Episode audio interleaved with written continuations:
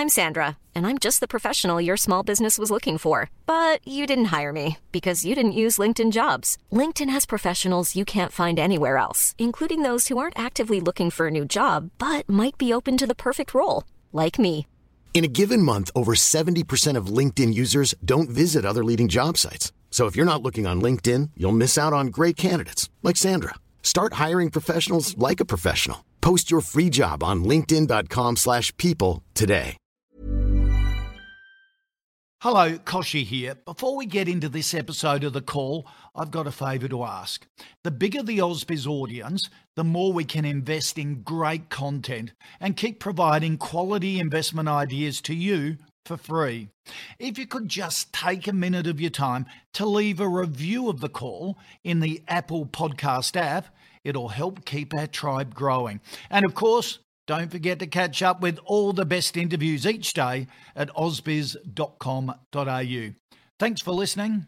Enjoy the call.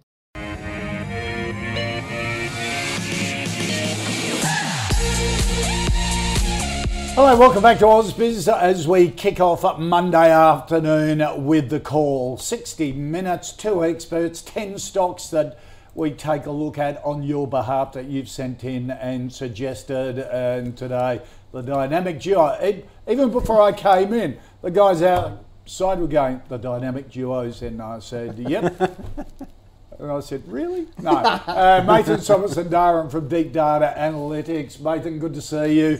And Gaurav Sodhi from uh, Intelligent Investor. Uh, good weekend? Great weekend. Yeah, we had, a, we had a nice time. Yeah, Excellent. I think we should get a cape for, for young Mathan over here, though. Why? Well, I think the we'll Is go it your birthday today? No, but uh, No, I think it would go well with the old uh, superhero theme. Oh. It's my wife's birthday. Oh, your wife's birthday. And tell everyone what you got your wife for her birthday, mate. So I, I, I thought, you know, she's she should be catered for her needs during the day before we all go out for dinner, family dinner. So we I got her 10 bottles of Coke. 10 bottles of Coke? I thought you got to say and that was just for starters. mum champagne Oh. or stuff like you know, that. We, we have standards. we're, both, we're both addicts. So, you know, nothing like Coke to get you through the day. Absolutely, particularly on your birthday. All right, uh, let's get stuck straight into it because we always run out of time with these two. Put that in the promo, actually. No faffing about. All right, um, stock of the day. I thought I'd bring up Growthpoint Properties hmm. because they updated the market saying it has seen a record increase in half-year portfolio valuation. The preliminary draft external valuations indicate the value of its industrial portfolio has increased by 146 million to 1.5 billion dollars. That's almost 11% higher on a like-for-like basis than the prior book values. What did you think of the report? And yes, this was industrial property, but a lot of these companies are going to come up with revaluations. Yeah. And what are we looking for? Particularly the um, groups, uh, REITs and property assets in commercial and also shopping centre. And this worries me a bit on how valuations are done. Yes. Yeah, um, this is late cycle valuation. Um, Right. So this is where you sell into that valuation because um, the numbers always going to look at the the la- late cycle is going to look good, as good as it gets. Um, now, th- look, a lot of these have turned around. Like if you're telling me industrial property is not good, uh, you're about it 12 months late. Right. Everyone knows. Yep. Um, so they've done well. Uh, look, I, I don't think there's anything wrong with them. I think they're quite solid. They've done relatively well. I think the cycle's turned around. I was actually talking to a few people today, uh, just getting a grasp of, uh, talking to clients from different backgrounds to get an understanding of how the flow of uh, human capital back into the cities and so forth, Yeah. public transport and so forth. Um, look, most of it's back up to 70, 80 percent. Um, suburbs, uh, you know, when you look at shopping centres, are really back up and running. You can't find car spots on the weekends. Yep. Um, so it's all pretty okay. Its recovery is going well. My friends in small business, they're seeing the traffic. They're not buying as much, but it's definitely stepped up in the last couple of months. Okay. So there all seem to be numbers coming So through. Growth Point's in a sweet spot with industrial, isn't it? Of all the property areas. Oh, I think yeah, in, industrial. It's one It's that's been the done- one. Everyone's on it, and Yeah. I think they've done relatively It's well. not just industrial. Growth Point owns Retail. an office um, portfolio, so Right. the office portfolio actually increased too. Right. But the a large chunk of this increase um, largely reflects um, shrinking cap rates. So that that's just cap rates. Right. Getting we don't want to get too technically, but think about that as the yield on your property investment. Um, It just it's a function of interest rates. Interest rates fall, cap rates compress, valuations expand. Right. That's the relationship that's happening here, and it's running. But what if through the rents have entire- dropped? Um, yeah, well, that, that's that's That plays into that it plays as into well. it. Yep. Um, and if your rents have dropped, then the um, then the multiple um, will will multiply by the rent to give you your valuation. Yeah. But the multiple is actually expanding at the moment, and that's Right. that's covering any shortfall in rent. Ah, so I think that's what's right. happening with the office at the moment. Right. And you don't have that problem in industrial. Um, it's look, it's it's real valuation. They'll recognise this through their P and L. They'll print a very good profit number. What's important to realise is that this does not turn up as cash.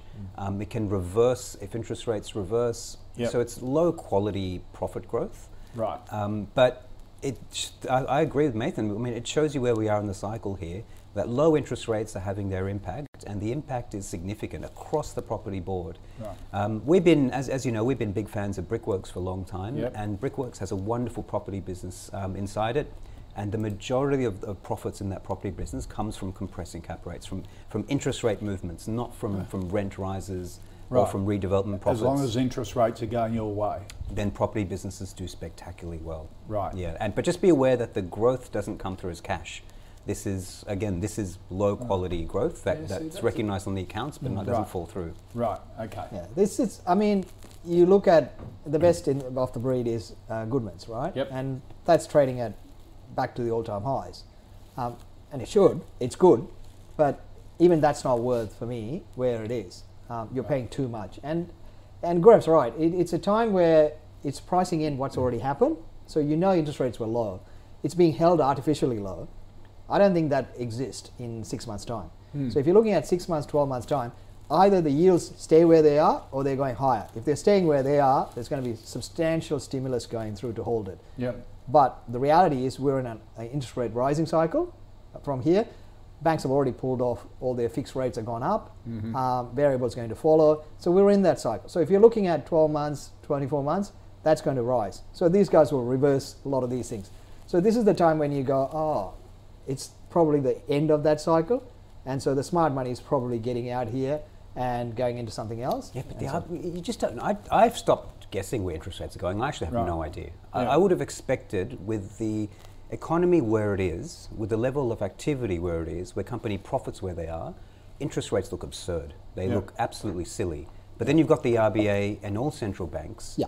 uh, confirming that they're going to stay low for a long time. Yeah. I don't. What, what well, do you there- do with that? I mean, There's that's, about. that's hard. I mean, if this U.S. Fed is doing one 1.4, 1.5 trillion dollars a year of bond buying, ECB is doing even more.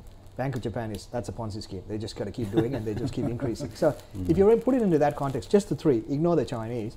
If you're looking at those three, you're looking at four to five trillion dollars of bond buying every year. So the Fed is actually ramps up buying every data point that's going to spike inflations to keep the yield there. So the yield's been going sideways for a number of months. That's just because they're burning so much QE. The problem is, this is the beauty of the big cycle, and I always refer to cycles here. The big cycle is because you've reached that point where inflation's taken off, it's broken out, every time they act to hold the yield where it is, they expand their balance sheet. They expand their balance sheet, they depreciate the US dollar, hmm. which means the next lot of inflation number is going to be higher because everything input they're costs. are- fueling it. They're, they're in this trap right now just to hold the bond yields where they are. They're going to make inflation higher and higher. And they're, they're not going to tell you that because that'll spook the market. So at the moment, they're just going, it's transitory, transitory. The only thing transitory is what they're doing because they can't mm. keep doing it. Mm. So everyone knows that, but they seem to keep doing it. And especially when you see massive growth numbers, you know, very good job numbers, all of those things are telling you that the economy is doing well. But at the same time, we still got emergency stimulus. Yeah. So I just don't think that's sustainable. Yeah, we might do it for another couple of months. Three months, six months down the track, it just becomes a bomb. Okay. So you're saying interest rates are on the way up, It's up. inflation's on the way up, and get out of real estate So investment. this is not the problem. You've got to look at things that in 12 months' time, when this macro plays out, and it's inevitable as it goes up, there are other sectors that will benefit out of it. And this is not the sector that So get out of property into what? In, into, if you're looking at it on valuation basis, I'm looking at insurance sector, Oh, yeah, your ugly It's the- ducklings. They are the, the ugly ones. Right, They yeah. come come come through, and you know the worst of the lot is QBE, QBE, Yes, it is. yep. and it's breaking out. It looks Yeah. really good, and numbers, and they've been given a pretty decent Every update. time someone says QBE, an analyst dies somewhere. And I, actually, the funny part is, every Yeah. time I tell any of my prospective clients and I mention QBE, Mm. I always remember a part of Gaurav just going pop. I, am it's still raw for me. Right, it's about yeah, 10 yeah. years ago. yeah, yeah, yeah, exactly. All right. Um, so no for Growthpoint. Uh, no, I'm probably a bit more um, circumspect than, than Mathan. I don't know about Right. yeah, interest rates look silly, but the, the central banks are standing behind them. Right. It could stay this low for a while yet, and Okay. if they stay low, growth So point will do fine. Yeah. Okay. All right. Let's get into the stocks that uh, you want us to look at. And Gaurav uh, Andreas Hmm. um, wants a view on Senex Energy. Andreas says small gas producer that spent $400 million plus developing their gas acreage in Queensland uh, just started paying dividends. Market cap six, 615 million and growing output. It still seems cheap here, according to Andreas. Uh, it'd be great to see what the experts think. Geez, I tell you what, get me out of the seat, get Andrea in. I think that sums it up really, really well. uh, obviously, Andreas has an interest in Senex Energy. yeah. Look, um, when you look at the numbers on Senex Energy, everything looks fine. It's the valuation looks downright cheap, actually.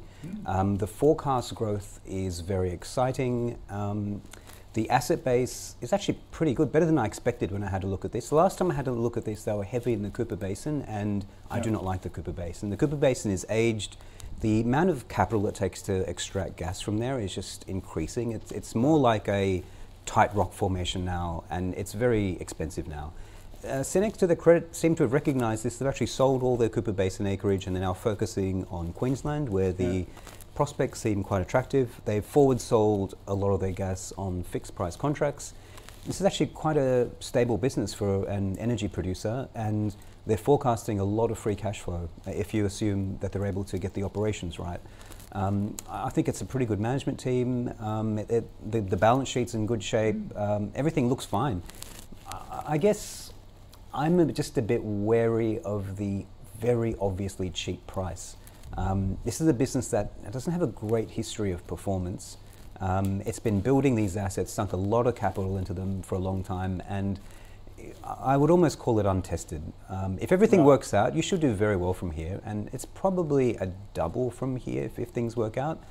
If they don't work out, you're, you're probably not going to. It's not going to zero. They, the balance sheet's in pretty good shape. As I said, they've got fixed price contracts.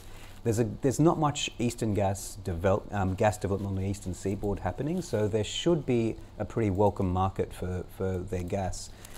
I think on a risk reward basis, it's quite attractive, but it's probably not my cup of tea myself. It's not something we would buy, but I, Yeah. I think there's a sensible case here, and I can see why you'd buy it. Okay. Right. Oh, look, I mean, it's it's a beneficiary of inflation, right? Everything that's a commodity based should have a pretty good run.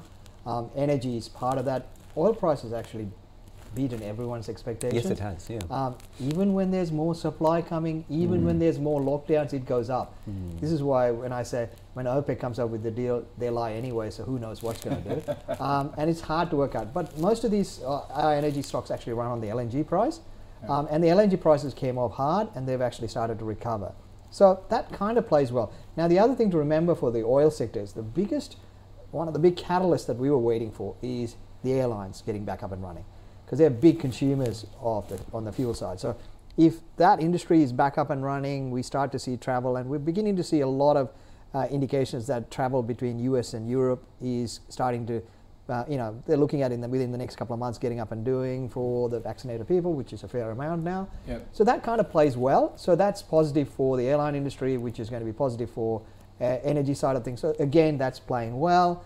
Um, I am a bit skeptical in the shorter term with the LNG because of COVID pandemic issues in Japan, Korea, and so forth.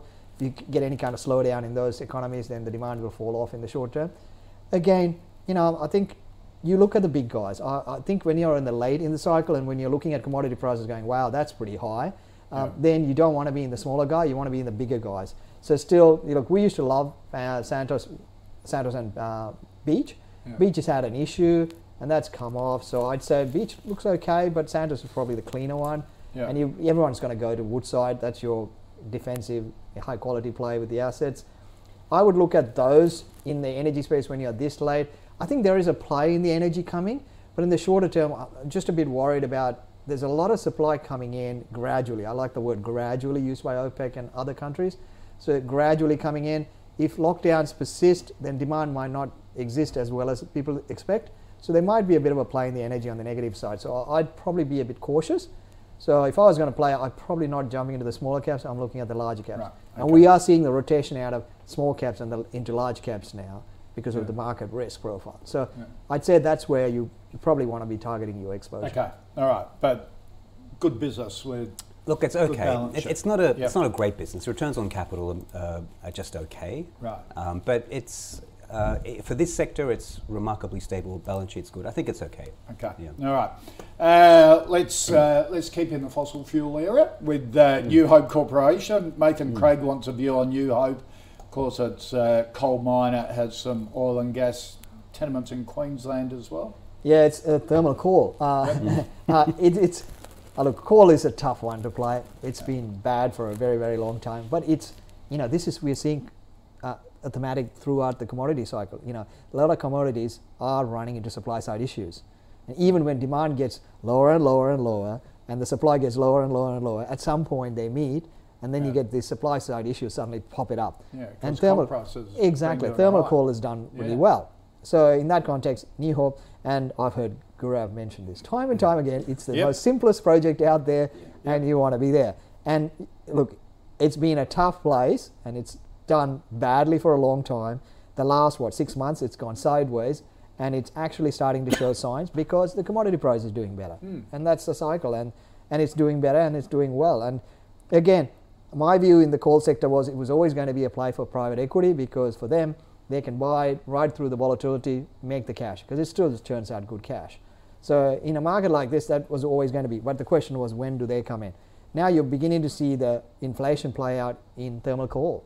So that's that's playing out, and I think it looks good. And uh, do do I know where the coal market is headed?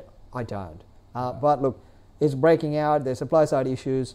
There isn't anyone suddenly going out and making more, uh, you know, coal mines. So in that context, you've got restricted supply, and it'll take time for anyone to react. So you've got a period where it probably will continue to do well. Okay.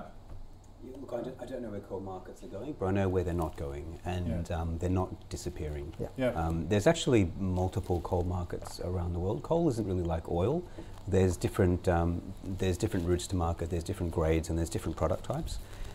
Uh, the American and European coal markets have been decimated, and they're not coming back. And when we talk about the death of coal, we're really specific about those markets. Yeah. Um, Asian coal markets have actually held up reasonably well. The, the Chinese um, uh, political uh, impasse has, has destroyed what would have been a very profitable area for Australian miners. But that can't really last forever. China, in, in China, coal prices are three times what they are in Australia. So the Chinese decision to punish Australia is actually hurting them far more than it's hurting us. Right. New Hope um, was profitable at half the coal price. Coal prices have now doubled over the last ooh, six months or so, and it's just not reflected in the share price. The last time share price, the coal price was up here, New Hope traded at um, about 350 a share, I think, Right, okay. and it's currently $1.70. Yeah. Um, I think that if you look at the free cash, I think you're looking at a free cash flow yield at spot about 25%. They should be getting $400 million in free cash flow every year. I, I say this and, this, and this is a $1.2 billion business, you know, so this is a, that, that's a lot of cash flow they're spitting out. And the mind they have, is, as I keep reminding Mathan and anyone who'll listen, is, is the simplest um, coal mine you'll see. It's, it's one hole in the ground, there's one big um, uh, digger that goes up and down um, 24 hours a day, seven days a week, supported by a fleet of trucks. And it's just a continuous operation. It's the third lowest co- cost coal mine in Australia, one of the lowest in the world, and it will make money at any conceivable price. So if you want coal exposure, this is the cheapest, uh, this is the lowest risk way to get it, and the balance sheet of the business is in good shape. I would actually prefer, we own New Hope Corporation, by the way, I own it personally. I would actually prefer Whitehaven. We actually increased our stake in Whitehaven um, a couple of weeks ago. And um, Whitehaven is riskier because it has a much, uh, it has too much debt on the balance sheet, probably. But it also has a higher quality coal. It earns premiums on its prices, and it's cheaper because it's suffering from a few operational hiccups, which they've outlined very decent and plausible ways of fixing. So Right. the, the share price is heavily impaired. Uh, Whitehaven is about about $1.70 a share. It should be at spot prices about five bucks a share. Wow. Um, and we won't probably get the full valuation, but, but I, I can't come up with less than three dollars a share. For I think that Whitehaven. the other Yeah. thing that hit that sector was China moving against commodities um, a while ago, Yeah. um, in the last month or so.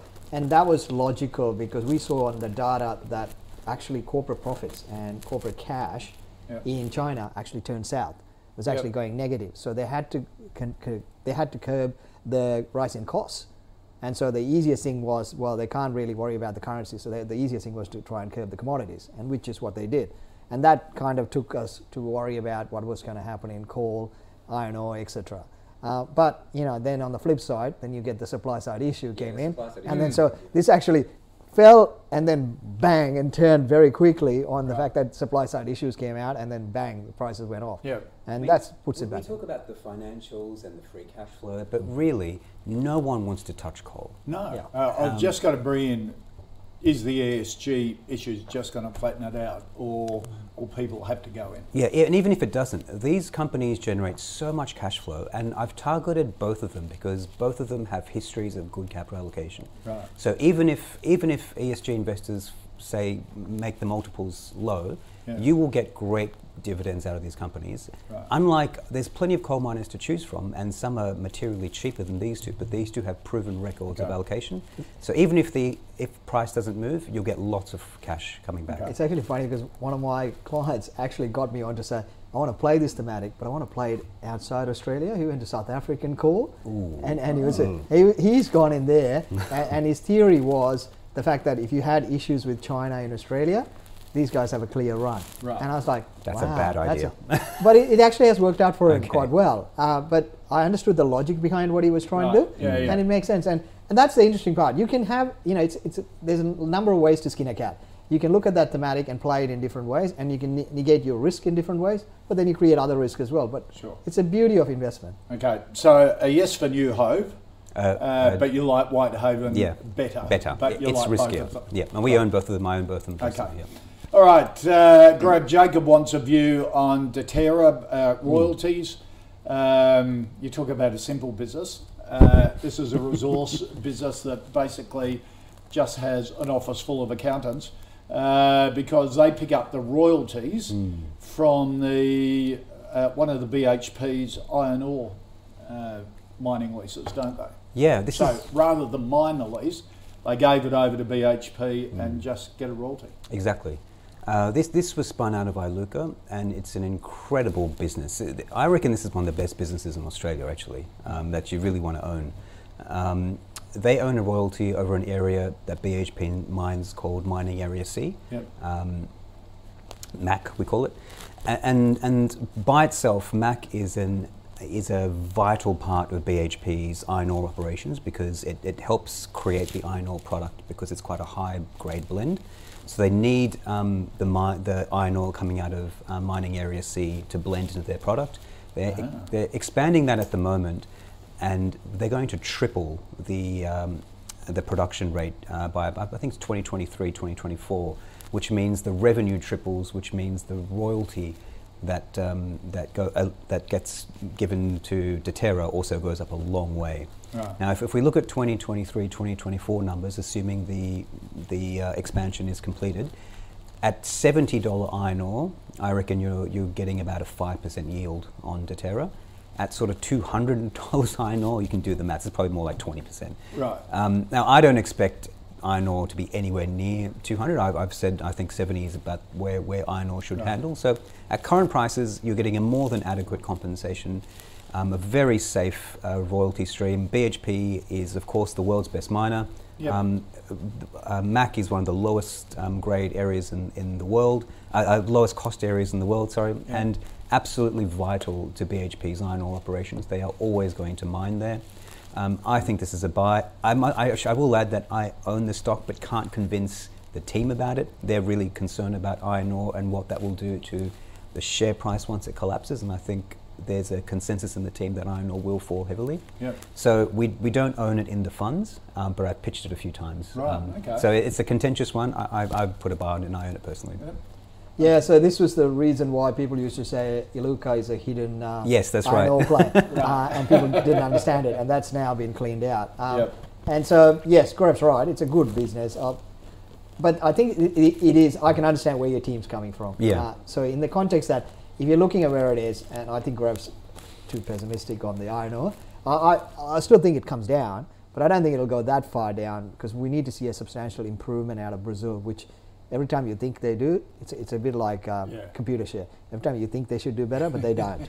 Um, I I think it's very easy to throw that around. Um, Vale in, in Brazil is a superb miner. Technically, they are absolutely superb, and it's Biggest very iron ore miner in the world. Yeah. yes, Yeah. biggest iron. They've and they mine um, in an area Carajás. I think that's how you say it. It's very similar to the Pilbara, and that's one huge um, continuous formation. That there's lots of different mines, a, a, a, a centralized piece of infrastructure. I mean, these guys know what they're doing. They're, they're not dummies. I think they uh, Australian investors tend to look down on Vale and don't understand that these are actually very sophisticated miners. Um, and I think they can solve their problems. Um, no, no, quite I agree. yeah. I, I, I agree. But that's what's priced in. Everyone thinks Vale will get it wrong, and they keep getting. And, and, and I think they're wrong. Uh, but Yeah. and and that may be the case. But unfortunately, the numbers they have been downgrading. So in that context, people, it's not going to happen soon. Mm-hmm. It'll take time. Um, and the Chinese are backing Vale. They've invested heavily with Yes, Vale have, because Yeah. they need to diversify. And they're investing a fair bit in Africa too as well, and they've helped the infrastructure there. So I can see the long-term play is not going to be a lot lower. But I think the medium term, you're probably looking at something north of 100, but it's not going to be near 200. Let's put it that way. No. So in that context, there's going to be a downgrade. And I think that's where I think your guys are looking at it saying, well, it may be the case and you may be right, but because of the sentiment of falling, sentiment will it will hurt it. That's exactly and right, that's yeah. probably where they're hmm. sitting going, well, it's because it's predo- predominantly a yield play. The cheap, if you can get it cheap, then you lock in a good yield for a lot longer. Yeah. It's like buying a house. Yeah. If you buy it at the right price, you're happy to hold it even in the downswing. Yeah. And so that's the kind of thing I think they're waiting for. And that, that makes sense to me. And at the moment, with what's happening on the macro side of thing with commodity prices in the short term, there might be a downswing, and that will help you get it get in cheaper. So if I was looking at this stock, and I, I do like it, um, and I think there isn't, and if you're a small cap fundy, there isn't a lot of ways to play uh, iron ore in a higher quality business model. So you either have to go MinRes or you've got to go into DRO. Uh, there's, Yeah. There isn't any other place. Otherwise, you go into the smaller But end. you wait for a pullback. I'm waiting on a pullback. When We got out of miners a number of weeks ago, and stocks have come off, and we're happy to wait on it for the multiples to come Okay. off. Remember, resources always trade cheap because they're cyclical. Yeah. So when you look at it, they will always look cheap. So Yeah. don't get excited I, just think because. the, the, the reason why you want to have a little bit now, even though I think iron ore will fall, is that when iron ore falls, this business will get snapped up. It is the single best royalty stream in the world.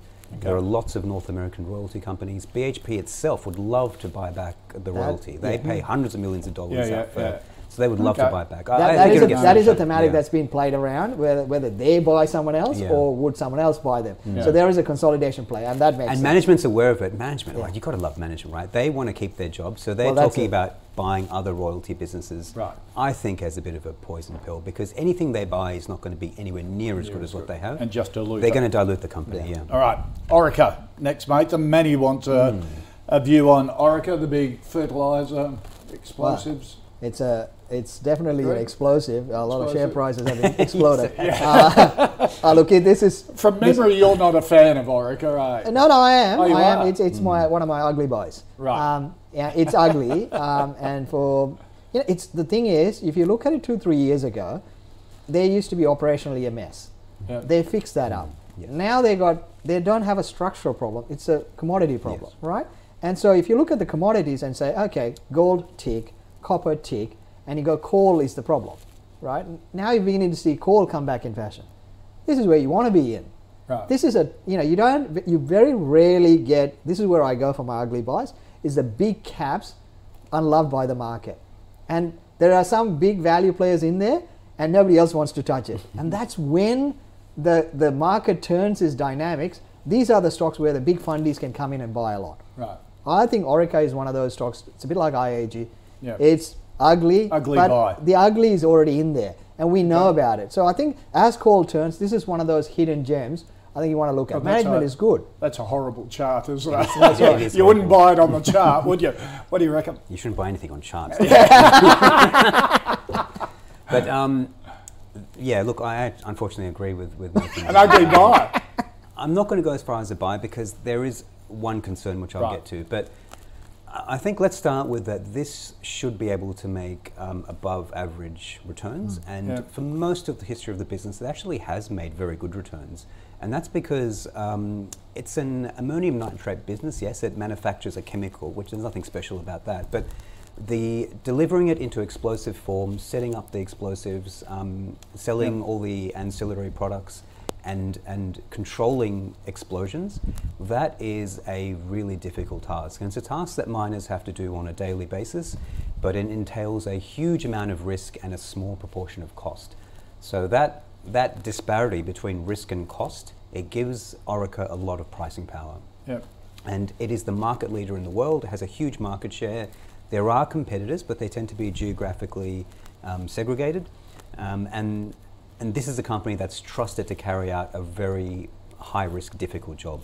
That's a, that's a good starting point. That I think from there we should be able to get high returns. So why has Yep. it underperformed? Right, it's underperformed because management has done a poor job of capital allocation. They've bought badly. Um, uh, particularly Minova comes, comes to mind. This is an underground um, ground stabilization um, product. Like you, you, it, you, it's uh, hardware you put into the ground to make sure Yep. it doesn't collapse. There's very little rationale. We thought it was a bad idea when they bought it. They've now effectively written down the whole value of that business, and they're trying to sell it for um, a token amount. Um, there's been a change of management, there's been a change on the board, um, so that's really important. They've made a few mistakes, but now there's new personnel and, a, and new, new board members, on, uh, and, and that's, you need that before you can see real change. So I think those are the beginnings of change. Um, they've also invested in, in wireless explosions, and this could be revolutionary across the industry. They've got a few um, cornerstone customers, and it hasn't really taken off yet. But mining is the kind of industry where most players would wait for something to Yeah. work and then rush Yeah. out to buy Yeah. it. These guys are the leaders in the field, invested hundreds of millions of dollars on the technology, and I think it's a really good idea. My problem with it, Mathan, is that the balance sheet, it, it has too much debt. I think it's at risk of raising equity. The cash flow is not all that good at the moment. Volumes are low. I think Mathan's correctly identified it's a cyclical low, not really a structural problem anymore. Yep. This, this, we're looking at it carefully. It's on the watch list. It's a hold for now, but Okay. I'm, I want to see do a bit more work on this balance sheet issue. If they raise capital, I would buy it, Okay. but they need to fix All up right. their debt a little bit. Okay. All right. Uh, who we got now? Patrick wants a view uh, Gaurav on News Corp. Uh, Patrick says this stock seems to have a large upside based on the sum of its parts. Yeah, we got suckered in that way as well. we um, With with REA. With REA, yeah. Uh, th- this is, I, I guess this is a good example of, of the investor I used to be. Um, so it was very easy to tot up the parts of News Corp. Yep. And, uh, and it was about 50% discount. And, and we had a choice to make then. We could have bought REA itself, or we could have, uh, what we decided to do was to buy News Corp, which had a huge stake in REA, 60% it Yeah, owns. yeah, And the implied um, value of REA inside News Corp was so much cheaper. We went with News Corp. We held News Corp for six years, and we didn't lose money. We made about six percent average um, annual returns Right. holding News Corp for six years. In the meantime, uh, REA 2.5 bagged. And that, for me, is the lesson. Yeah. I think sometimes we can be a bit too clever in investing. If you know how to do sums, if you know how to do an equation, Yeah. you tend to always use sums, you tend to always use the equation. And I think investing is not a math game. It's not uh, a, a matter of sums, it's a matter of real businesses and competitive advantage. And it was always a mistake to buy News Corp. I think it's still a mistake to buy News Corp. It still looks very cheap. I yeah, think it's had a good run. if it's sold out for everything, it's probably worth about 36 bucks a share. Right. Um, the, the key gems, everyone knows about REA. Uh, I don't think Realtor.com, which is the American business they're building, is well understood. I think it's worth over a billion dollars. If they launch some sort of m- reform plans to monetize the value of their real estate holdings, this could move higher. Um, but I, I, I think there are simple ways. This is complicated. Yep. Okay. Um, no, Matt Scan actually pointed that out. This thing was valued purely on REA. I mean, that was pretty much. It's, it's, it's actually funny. The only bid that's worth most of the uh, News Corp share price is the bid that News Corp doesn't control. Right. That just tells you something. Uh, you know. Look, it's not that bad. So Dow Jones is actually a reasonable business. Yeah. HarperCollins is making a lot of money. Book publishing is back, and the numbers are actually good, although they're small. Like, Yeah, like I mean, when you look Yeah. at relative to what it is, Yes. it's dominated by one. right? Absolutely, yes. And if you look at the whole media empire with the Murdoch press, how that's played out, you actually don't make money. You know, it's the Murdochs make money, you don't. Yeah, share price. The only time you've made money is when REA shot the lights out. So, you you know, I, I just don't see what you're there for. I mean, I, I mean, I could be wrong, and if they get another piece working and it, uh, valuation goes up, sure, there you are. But at the moment, if you strip out REA, you've got a very boring business that's not hasn't done much, and I don't think they're going to do a lot. Okay. You know what else about? Can I, can I quickly mention this about uh, News Corp? Is that uh, so? I personally own coal stocks. Uh, some of our portfolios, not our ethical fund, owns coal stocks. Everyone on the team felt yucky about owning News Corp.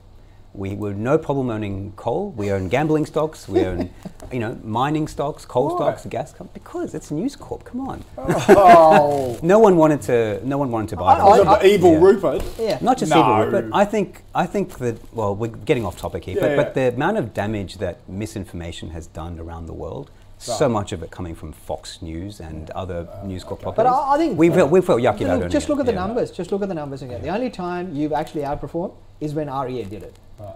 The rest of the time, it didn't do anything. You could have been sitting there for years and it didn't do anything. It's like a nab of Didn't banking. sector. Intelligent Investor come out of News Corp?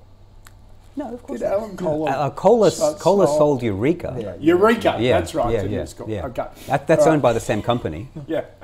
but we, we took money from them.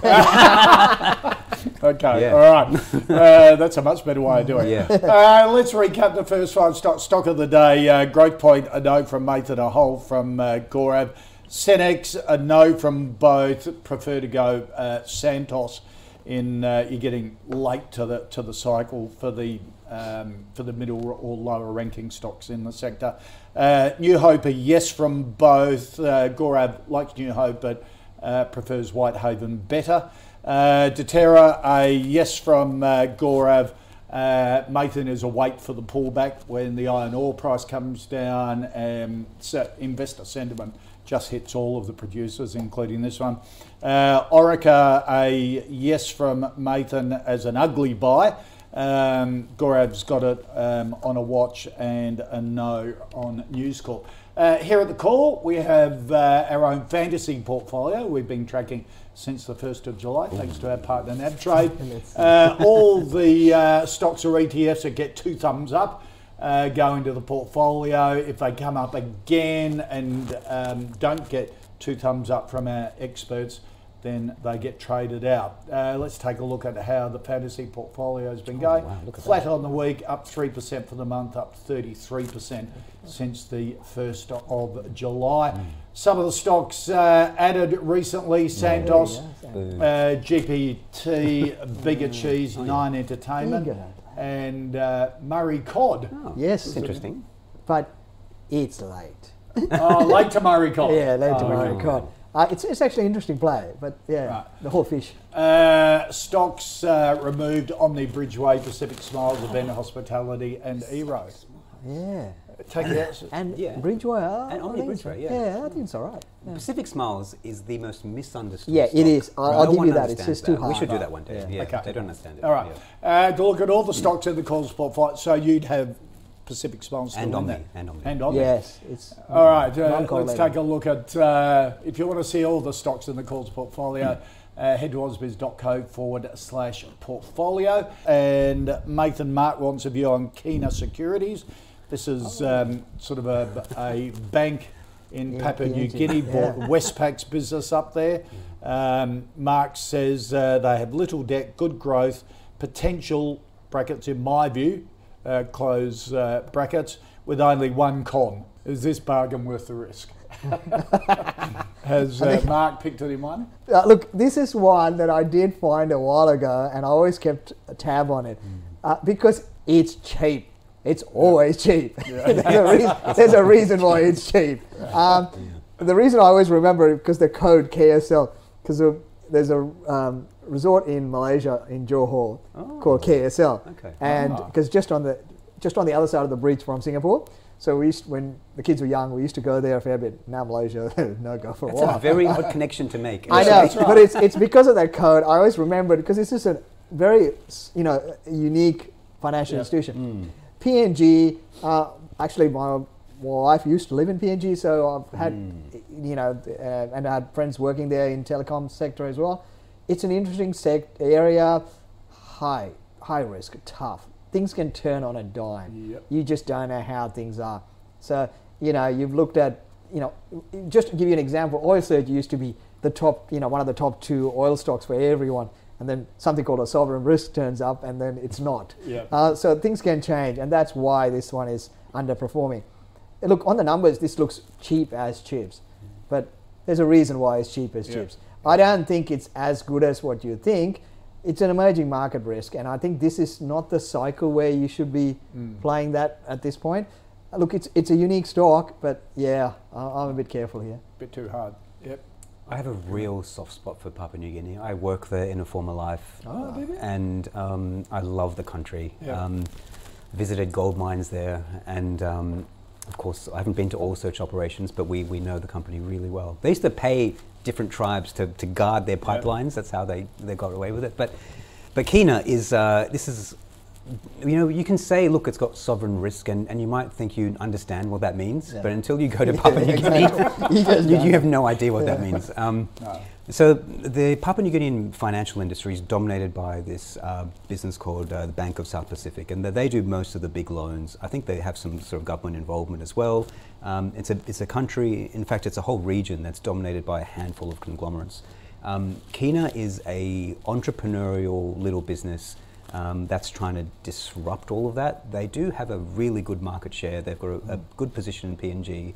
I love the purchase of the um, of the Westpac, the Westpac um, business. I think that's that was actually a really strong business in the Pacific, and they seem to have bought that for a really good price. Um, they make enormous net interest margins, mm. enormous. Um, they've got a little funds management business on the side that's doing quite well. There's no question that this is um, a cheap stock. If this was anywhere else in the world, it would be yes. three or four times the price. Yeah. Um, but it's never going to trade at that at that multiple. No. It's a mistake to compare this to another banking stock and yeah. say, "Oh, this is cheap." Yeah. It's probably adequately priced for all the things that can go wrong. But I think they've got a really good management. Um, capital allocation has been very good mm. for a while, so you should get dividends out of this. And I think you can you can have this as a speculative buy, and you probably get most of your returns from dividends. I I wouldn't buy it myself. I just don't think right. um, the upside okay. is there. But um, look, it, it's an interesting business. It's a great business. And just, um, yeah, yeah, as you yeah. said, just, if it wasn't a PNG, it'd be worth a lot more. But as all you guys tell yeah. me on the panels, um, you've got 20 yes. stocks in your yes. portfolio. Yes. Sure. Uh, there are much easier yes. investments to make than something like this. I think you've got to make a choice. Yeah. All right, uh, Gaurav, Nick wants a view on Raiz Invest, um, acquired Superstate, a, um, a superannuation company specialised in property investment, which will add to um, uh, the Raiz suite of investment options. Uh, raises also a range of growth strategies in Indonesia. Mm. what does the group think of it? It's a really interesting little business. Um, yeah. It first got my attention. Was this the old Acorns? Yeah, they had a partnership with Acorns and yeah, they split. Right. But Acorns okay. still exists separately, and I think actually they're moving into Australia um, right. and competing with them okay. uh, at some stage as well. Um, it first caught my attention because it was founded by George Lucas, and I thought, huh, that's interesting. He's, yeah. he's gone from Star Wars to, and of course it was a it was a different George Lucas, um, but that's what got my attention. Uh, it's a fascinating idea, and um, they've actually done really well. So what they do is they um, it's sort of micro uh, micro saving. Yeah. They yeah. take very small amounts of of savings from mostly young people, and they invest those savings into um, ETFs. Um, and I think it's a it's a nice way to grow your savings.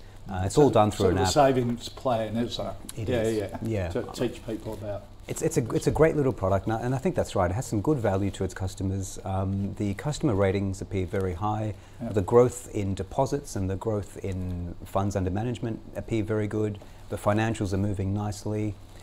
There's not too much to complain about. It doesn't look overly, look, it looks very expensive, but compared to how it's growing and how it's scaling, I think there's potential here it's just impossible to know. I mean, I can't forecast anything with this business. It, I can't even come up with a probability of whether Yeah. it will work or not. I, it's difficult to come up with a workable investment case.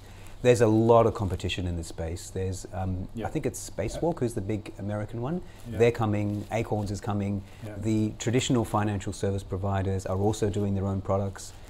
Their churn rate at the moment is really low, about one and a half percent a month. Um, if that doesn't increase, I'd be very surprised because it's, it's really easy. Mm. And what you don't want, you don't want this to turn into a competition on price because margins are quite thin as it is. And um, it could really And devastate. cost of returns. entry is basically an app. An app, that correct. anyone It's coming very low. With a good app. Yeah, so I'd just be watching this. It's, a, it's an interesting business. I think they've done some good things, but Right. lots of competition. Mathan? Yeah, this is basically you buy something and then you round it up and then that, that bit goes through to them and then they just accumulate it. Yeah. Um, look, I, I actually got shown this by um, our IT guy, um, Benny. Uh, shout out to Ben. Uh, he showed me this and said, "This is pretty cool," and I've got my kids looking at this and stuff like that. And I went, "That's pretty cool the way it works."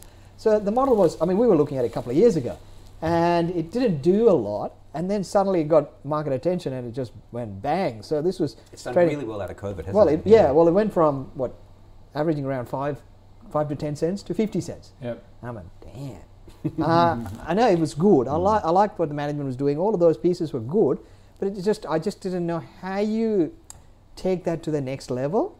You know, how do you step up to uh, monetize that into a big model and grow it? And and that's you need a huge scale. Yep. And that's the part I couldn't get my head around. Um, look, I, I love the model and I like the way they sell it, and it's not taxing on you, so the investor doesn't really realize that they're doing it, and it kind of happens around you. So it's not done nicely. The app's good. Um, you know, Benny's a discerning consumer, so when Benny, Benny likes something, I, I always pay attention, and he, he was impressed. So look, I, I think it's it's a play. I just don't know where the model sits in the medium to long term. So it is one where I think, look, it's a speculative buy. You want to put a bit of money and then sit back and watch. Do a bit, you know, use the product. I, I think it's pretty cool. Yeah. Um, and I, I just don't know where it's going to sit, but I, I actually like the model. You know, it could be something. Okay, so a So- spec buy it from you. yeah, spec buy. All right, uh, Margot wants a view, Mathan, on IntelliHR. Margot says, could the expert please review it? Uh, usually anything with Bevan Slattery in the same sentence is a winner, but this share price has been lacklustre. Since discussed in February this year, uh, at a time that it was added to the Calls Fantasy portfolio by Claude Walker and Adam Dawes. So, whoa! Margot, that's a bit of a slap down. That so, is a- lucky. Well, No, no, no. it's it's it's oh look, it's it's not a it's not a big cap, and No. um, the thing about Bevan Slattery play is, um, it's great if you were holding the share before he talked about it. Yeah, yeah. it's not so great getting in after he's talked about it. that big leap there, isn't Yeah, Yeah, yeah, in so August, yeah. in, in that context, look, you know, it went to 50 cents. The basic premise is, I always say, that when you get to that first run up, that's your steroids run. Right. Whether it's a mining stock, whether it's a tech stock, when people don't think about cost, don't think about margin, don't even think about profit, all they think about is this could be the next Altium, Yep. right? And or the next Google. And trust me, I actually bet against Google dot com, so that tells you something. So in that context, you've got to be careful when that kind of optimism, and then you put Bevan Slattery on top of it. That's just, you know, you, you've had a three-course meal That's here. nuts. Yeah, no, no need to go for the next one. So when that happens, generally you've reached the peak. It's going to take a while for it to prove itself. You're there now, basically waiting for them to execute. It's like a mine that's found the resource, and then they're going to build a mine. When they build a mine, it just goes wrong. Don't be there. And this is the kind of thing they're proving. it.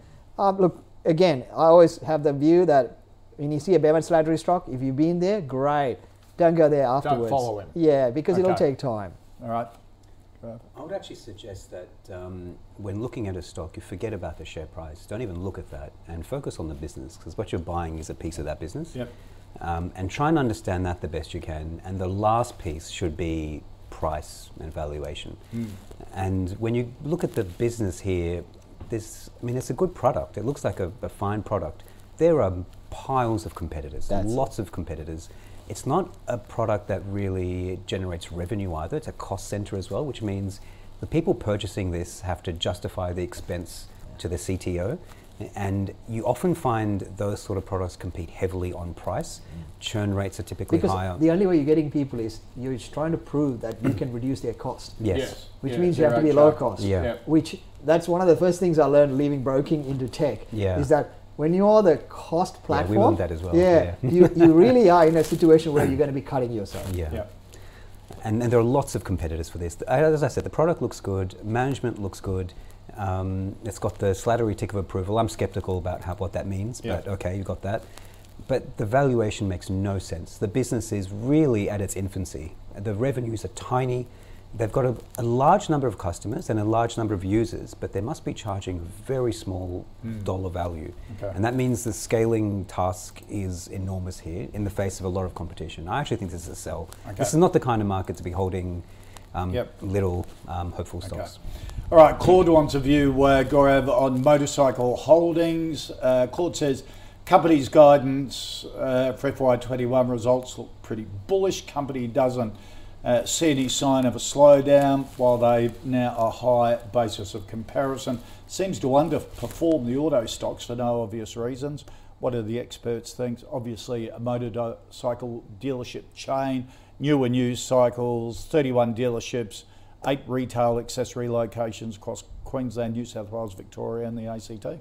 Really solid business. This um, really surprised us when we had. We actually went out and visited um, one of their big centres in Western Sydney, and I was really surprised. I expected to see a motorcycle yard that mimicked a car yard, right? Yep. But it's actually motorcycles, new and used, combined with a whole retail operation that sells motorcycle accessories as well. Yep. Uh, and it's it's quite profitable. Um, margins are slim, but they actually turn over quite a lot of stock, and they make good returns on capital. Good founder management. Um, balance sheet looks looks good. The growth has been, um, I would say, atypical. So the margins have actually doubled um, over the last year, and and I think there's a bit of COVID activity, uh, COVID mischief going on here. I'd be careful. I know it looks very cheap on uh, forward multiples, but um, the fact that margins have, have risen so much probably tells you that there's a little bit of um, unsustainable, unsustainably high earnings being Right. earned by the business, and you probably want to scale those back a little bit. But this is certainly a business um, that's worth putting on your watch list. Um, it's on our watch list. Um, it's a. I, I think we we think we decided around two two fifty. It was probably a bit more interesting. Okay. Um, but um, certainly keep it as a hold, and it's a it's a good stock for the future. Look, all automobile-related stocks uh, have done better than I thought, uh, and you can never discount the pandemic effect. And I think Gaurav's right. I, I, look, it's a good business, Yeah. but there is too much expectations into the business. I think people think that that's going to last for a lot longer. I think the pandemic boost is going to have an effect. So for me, it's one to keep an eye on, but it's a bit too expensive. Okay. Last one, Mathan Leader wants a, a view on MyDeal, uh, the online retail marketplace, um, e-commerce. Share price has been a bit all over the shop. Um, IPO'd when October last year for a dollar.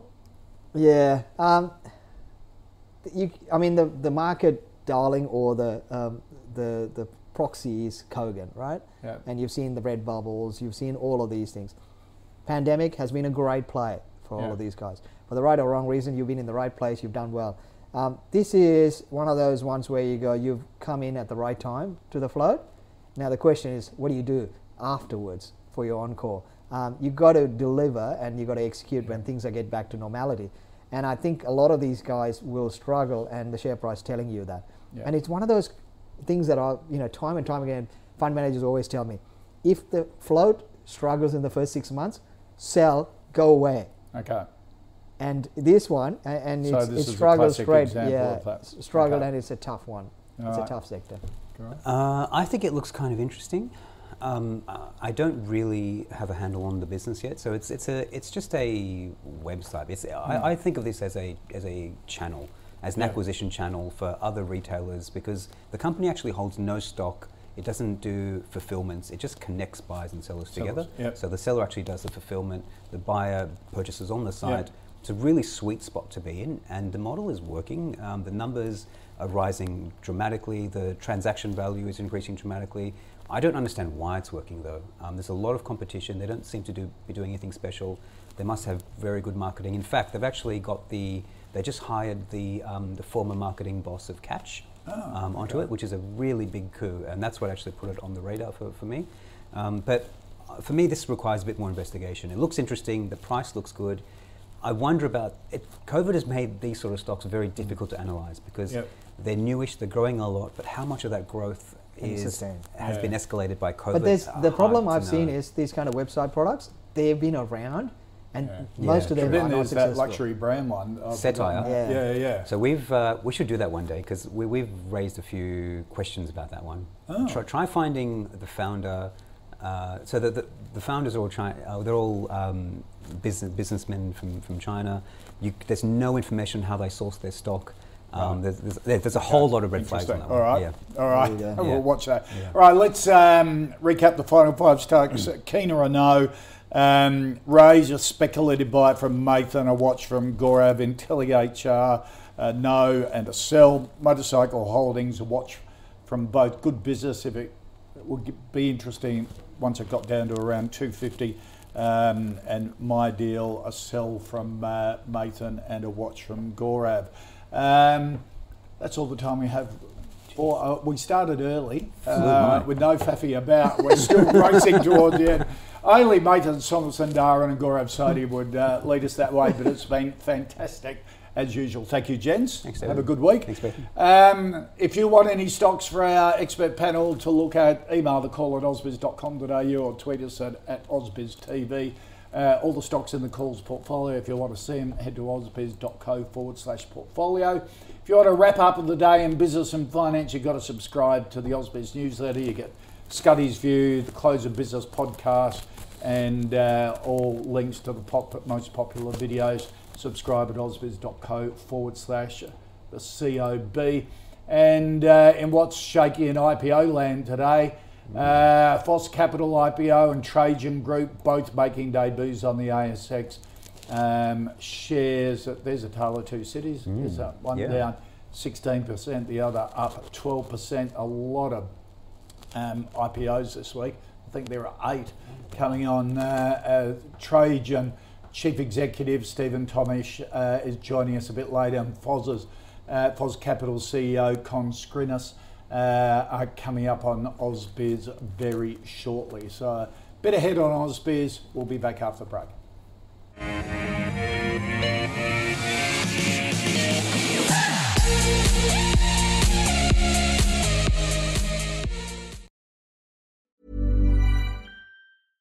Hey, it's Paige DeSorbo from Giggly Squad. High quality fashion without the price tag. Say hello to Quince. I'm snagging high-end essentials like cozy cashmere sweaters, sleek leather jackets, fine jewelry, and so much more. With Quince being 50 to 80% less than similar brands. And they partner with factories that prioritize safe, ethical, and responsible manufacturing. I love that. Luxury quality within reach. Go to quince.com slash style to get free shipping and 365 day returns on your next order. Quince.com slash style.